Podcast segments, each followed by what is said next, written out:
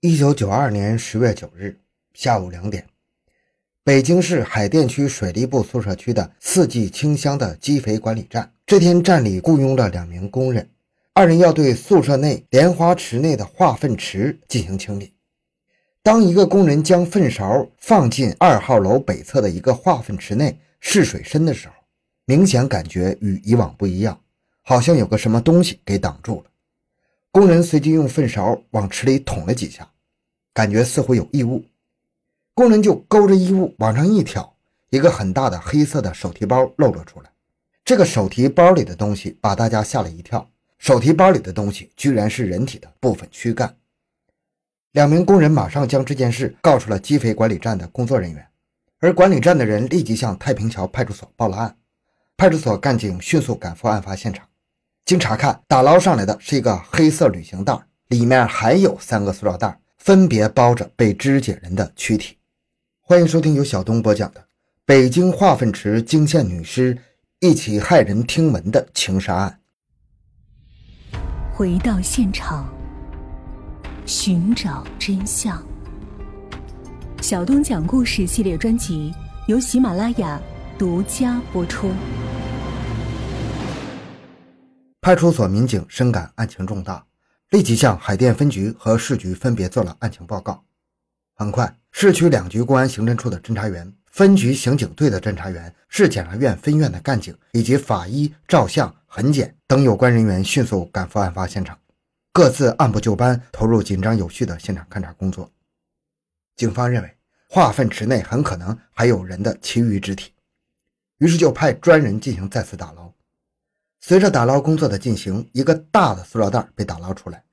呈现在人们面前的是一具人体躯干，肢体用台布和窗帘布包着。从尸体的腐败程度来看，法医初步判断死者的遇害时间应该是一年之久。这一判断让所有干警大吃一惊啊！干警第一时间对打捞出来的那个黑提包进行勘查。该提包是直径四十公分、长三十公分的旅行袋，袋内有三个塑料袋，两个装有人体的大腿，一个装有人体的小腿，肢体高度腐败。继续在井中打捞，后勾上来的那个大塑料袋，袋内装有一个女性人体的躯干，无头无肢体，被一块台布和两块窗帘布包裹着，也是质变严重。当天晚上，专案组成立了。专案组认为这是一起罕见而且典型的杀人刑事案件，在晚上十点召开了第一次案情分析会。当然，这种案件嘛，确认尸源就是最关键的问题。这个时候，专案组内的一位老民警提及了一年前的一件女子失踪案。那是在一九九一年的十一月二十七日，一位老太太来报警说，她的女儿王玲失踪了。老太太住在北京西南的水口子村的小村庄里。水口子村虽然属于北京市的管辖区域，但是他们家却不是城市户口。在一九九零年，由于政府拆迁征地，老太太一家有幸的第一批享受到了农转非的政策的农民。此时的王玲才二十出头，正是青春妙龄，而且人也长得漂亮。从此不仅有了城市户口，还有了固定的工作和收入。又经人介绍嫁到了一个条件不错的家庭里，婚后添了一个孩子，从此过上了幸福而美好的生活。十一月二十三日是周末，王玲丈夫马某有事要去天津一天，一家三口吃过饭之后，三人一起乘坐朋友开来的车赶往火车站。丈夫走之后，王玲又乘这位朋友的车回到婆婆家。婆婆见到母子两人回来特别高兴。王玲告诉婆婆，她的朋友开着车还在外面，她正好可以借她的车去一趟商店，顺便买点东西回来。晚上七点多，王玲回到婆婆家，还给孩子买了一个卡通大娃娃。晚饭之后，王玲表示要去找朋友玩会儿牌，婆婆知道儿媳妇唯一的爱好就是打牌，就没有阻拦，只是叫她早点回来，孩子就先放到了婆婆家里。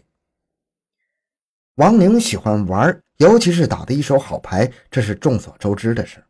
而且经常和朋友在外面或者自己家里打牌，有时候一打就是一个通宵。因此当晚王玲没回来接孩子，婆婆也没感到意外，也没觉得有什么问题。直到第二天一大早，回到家的丈夫马某给母亲打电话，问王玲是不是在家里。马某的母亲告诉他，儿媳妇昨天晚上打牌一夜没归，差不多打完牌就能回家了，呃，现在只有孩子在家。马某对妻子的去向明显感觉到并不意外啊，但是直到中午还是没有王玲的消息。母亲就让儿子马某问问亲戚朋友还有单位，看他们是否见到过王玲。经过一番询问，所有人包括那些牌友都说没见到过王玲。这下子上上下下全家开始着急起来，整整找了三天依然不见王玲的踪影。一种不祥的预感开始笼罩在全家人身上，最后实在没办法，王玲的母亲这才到派出所报案。而就在这个时候，王玲的母亲接到一个陌生男子的电话，说王玲就在他的手上，要想见到女儿必须携带五千元去河北涿县火车站去赎人，并且不能报警，如果报警他就会撕票。王玲的母亲听到这个消息又惊又喜，喜的是女儿终于有下落了，惊的是女儿为何会遭到绑匪呢？女儿会不会有闪失呢？全家人在得知消息之后，丈夫马某坚持要报警处理，最后家人决定决定一边筹钱一边向派出所报警。于是王玲的母亲再次向公安机关报了案。在警方便衣的密切配合下，第二天一家人前往了涿县火车站，但是等了一天，在约定地点也就是涿县火车站也不见有人过来，最后只能回了家。就在他们刚刚到家不久，那个陌生人又打来电话，严厉斥责他们为什么要报警，质问他们根本就没有诚意，还要不要女儿的性命呢？最后又表示让他们第二天上午到石家庄的火车站拿钱赎人，而且警告他们不要报警。可是当王玲一家人再次来到石家庄火车站的时候，又是白等了一天呢，电话里的陌生人依然没有出现。之后这个陌生人多次打电话让他们到石家庄医院、天津等等地方，反正就是不停的变换地方，结果也是可想而知的，每一次都是希望而去失望而归，始终不见陌生人出现。当陌生人再次打了电话让他们到山东某市的火车站时，接电话的王玲的母亲仔细一听，突然说不去了。这是为什么呢？她从电话中听出来这个陌生人是她的儿子，也就是王玲的亲弟弟王立军。说起王立军这个人，凡是认识他的人都知道这个人是个混蛋，是个人渣，是个浪荡子，还是一个十足的败家子。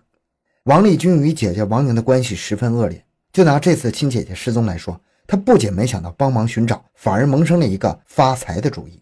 在他眼里，姐姐肯定是和野男人私奔了，那就不如学着电视剧里的样子，找了一张地图，模仿河北口音给家里人打电话，冒充绑架他姐姐的绑匪，向自己的家里人敲诈。可是他的口音最后还是被母亲听了出来，前没捞到还被母亲狠打了一顿。警方原以为这是一条线索，可以侦破案件，却不料是自家人勒索自家人。王玲失踪的案件随之被挂了起来，这一挂就是一年的时间。专案组的这个老民警把这件事诉说了一遍之后，这次又参与到化粪池残肢案专案组，而且两个案子同属一个派出所管辖，应该说就目前的线索看，暂时没有证据把残肢和王玲联系起来。专案组认为，水利部宿舍区位于北京市的人口密集区域，人口众多，想要在这么多的区域内找到与本案有关的线索，无异于大海捞针的。现在最重要的事情就是尸源，但是到目前为止最有效的方法还是一家一户的摸排走访。而就在调查工作接近尾声的时候，在分析会上提出王玲失踪案的那位老民警，在经过宿舍区二号楼的时候，突然看到一零四的窗户上挂了一条蓝色的窗帘。他突然回忆起一个细节，这个窗帘和现场包尸体的窗帘一模一样，这难道是巧合吗？专案组马上意识到这个线索非常重要啊！这座大楼的所有房子是一套一居室的员工单元房，是单位为了方便工作分给单位职工的。一零四的主人叫周正刚，此人已经结婚，妻子在西城区居住。经查，周正刚和王玲原来在一个单位工作，两人的关系多年一直很暧昧。直到一九八五年王玲和马某结婚之后，马某为了彻底断绝两人的来往，才托人将王玲调到了现在的工作单位。由于周正刚的妻子住在西城区，平时很少来这个房间，平时就周正刚一个人居住。根据王玲的母亲向警方提供的消息，在女儿失踪之前，他也曾经问过周振刚，而周振刚一听到此事脸色大变，不仅语无伦次说不清楚，竟然还将他轰了出去。专案组听到这个消息，就正式将周振刚列为了嫌疑人员。周振刚四十二岁，副科长，主要负责本单位宿舍楼的管理和维修工作。在八十年代初，周振刚随单位曾到王陵所在的村庄进行征地工作，两人就此相识。一九八零年二月，王陵作为农转工被召进周振刚的单位，两个人熟悉起来，单位里人都知道两人的关系不一般。在二十七日，警方给他居住的一零四打电话，但是没人接，然后用 B B 机传呼他，他也没有回。直到凌晨一点二十，周振刚给派出所打电话，称他现在在西城区的媳妇那里，问警察找他什么事儿。警察告诉他说单位里有急事，请他马上回来一趟，但他却说他只能在家里等。当警方来到他西城区的住所的时候，周振刚并不在家，他妻子说他已经去了派出所。专案组认为周振刚这是故意藏了起来，这也更加重了警方对他的怀疑。就在警方进一步要调查的时候，接到一个消息，周振刚受单位委托已经离开北京到深圳去大亚湾开会了，会期十天，人家出差了。而在此期间，尸检报告出来了，经鉴定，女尸的死亡时间与王玲的失踪时间基本一致，女尸的血型为 O 型，与王玲一致。后经家属辨认，进一步确定死者就是王玲。会议结束后，周振刚坐飞机刚回北京，在候机楼就被警方控制了。他的住所一零四随后就被警方搜查，干警们在厨房的水池子下面发现了一个大编织袋，从中找出了女尸的头颅和上肢，被一个白色的塑料袋密封着，同时还搜出了女士秋衣、内裤、呢子裤以及皮带等物证。面对铁证，周振刚不得不低下了头，承认杀死王玲并将其碎尸八块并抛尸的全部犯罪事实。原来他和王玲从一九八零年相识相恋，从此两人就一直保持着地下恋人的关系。后来两人虽然都结婚了，但是很快又联系到一起，并且还是保持着暧昧关系。在一九九一年十月二十三日，王玲趁着丈夫去天津，就抽出时间约了周振刚约会，以打牌的名义在周振刚的一零四宿舍过夜。第二天一早，王玲和周振刚在一起商量离婚的事情。周振刚说不愿意离婚，毕竟他在单位也是个领导，传出去肯定不好。再说他更希望和王玲保持这种暧昧关系，那更好。王玲一听这话，顿时就火了起来，和他大声争吵。周振刚怕传出去影响太坏，就着急的小声对王玲说不要大吵大闹，但是王玲根本不听，依然如故。周振刚怕丑事泄露出去，于是就狠狠捂住他的嘴。王玲一看周振刚竟然对他动手，就拼命的反抗，